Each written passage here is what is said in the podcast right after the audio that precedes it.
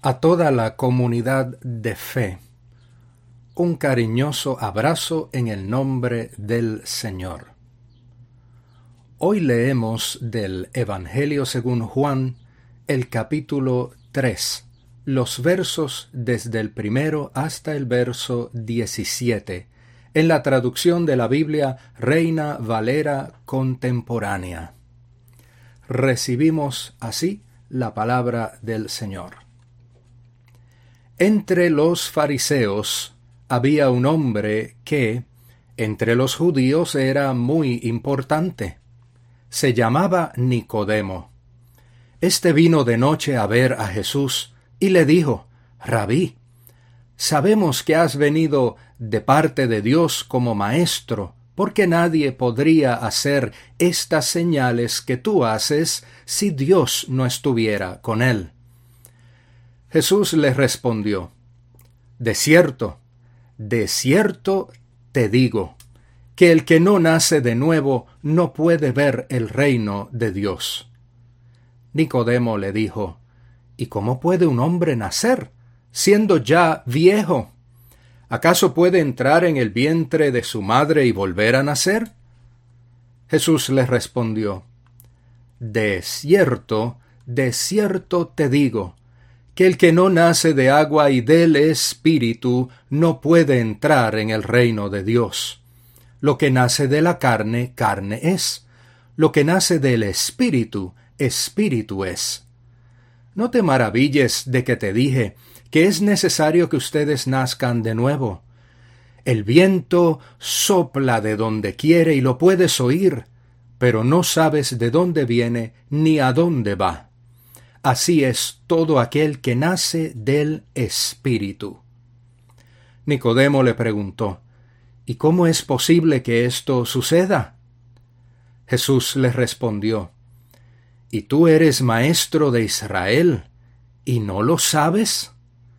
De cierto, de cierto te digo, que hablamos de lo que sabemos y damos testimonio de lo que hemos visto, pero ustedes no aceptan nuestro testimonio.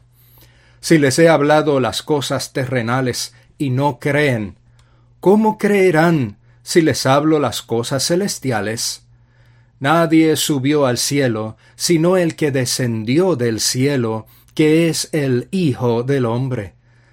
Y así como Moisés levantó la serpiente en el desierto, así también es necesario que el Hijo del Hombre sea levantado, para que todo aquel que en él cree no se pierda, sino que tenga vida eterna. Porque de tal manera amó Dios al mundo, que ha dado a su Hijo unigénito, para que todo aquel que en él cree no se pierda, sino que tenga vida eterna. Porque Dios no envió a su Hijo al mundo para condenar al mundo, sino para que el mundo sea salvo por él. Palabra de Dios. En la vida y en la muerte pertenecemos a Dios.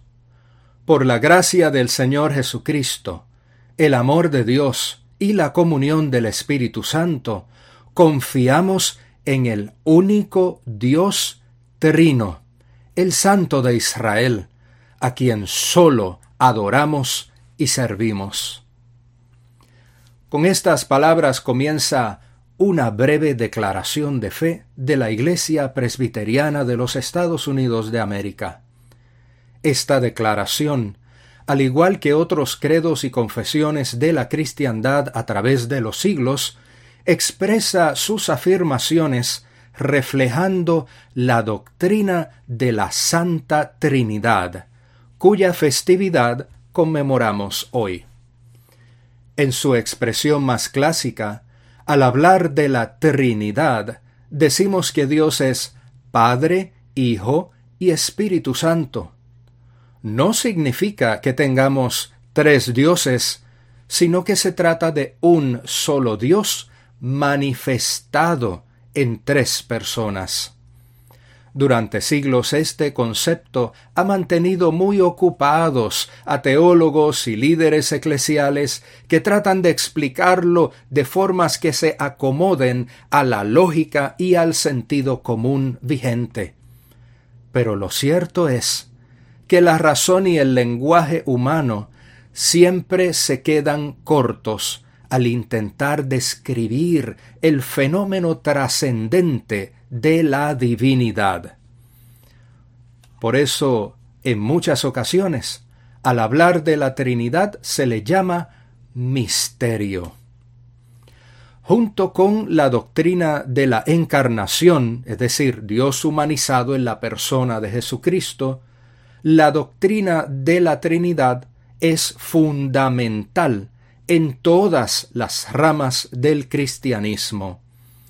El catolicismo, el protestantismo y la ortodoxia podrán diferir en muchísimas doctrinas, pero todas afirman la encarnación y la Trinidad como esenciales. Las primeras generaciones de cristianos no intentaron explicar el tema de la Trinidad, simplemente reconocieron las diversas manifestaciones de la divinidad en su relación con el ser humano y así lo plasmaron en los documentos diversos que eventualmente constituyeron el Nuevo Testamento. Un ejemplo de esto lo encontramos en el pasaje del Evangelio asignado para hoy. El tercer capítulo del Evangelio según Juan es uno de los más conocidos en el mundo cristiano. De hecho, recientemente leíamos porciones de Juan en la temporada de Cuaresma.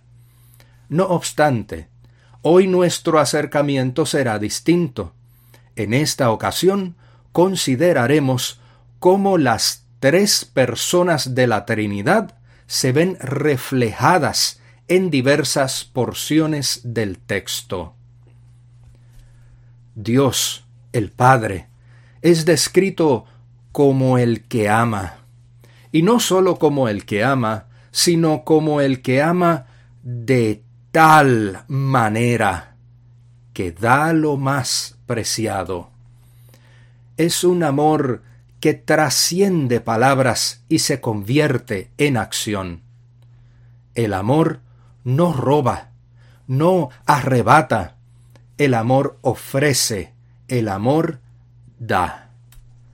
La expresión de tal manera es una invitación a contemplar la magnitud del amor divino.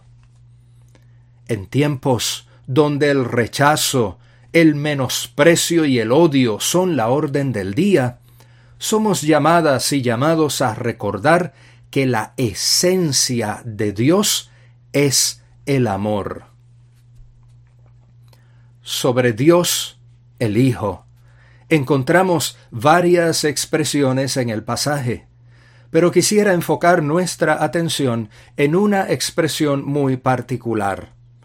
Allí se hace referencia a un episodio de la travesía del antiguo pueblo hebreo en su camino por el desierto bajo la dirección de Moisés.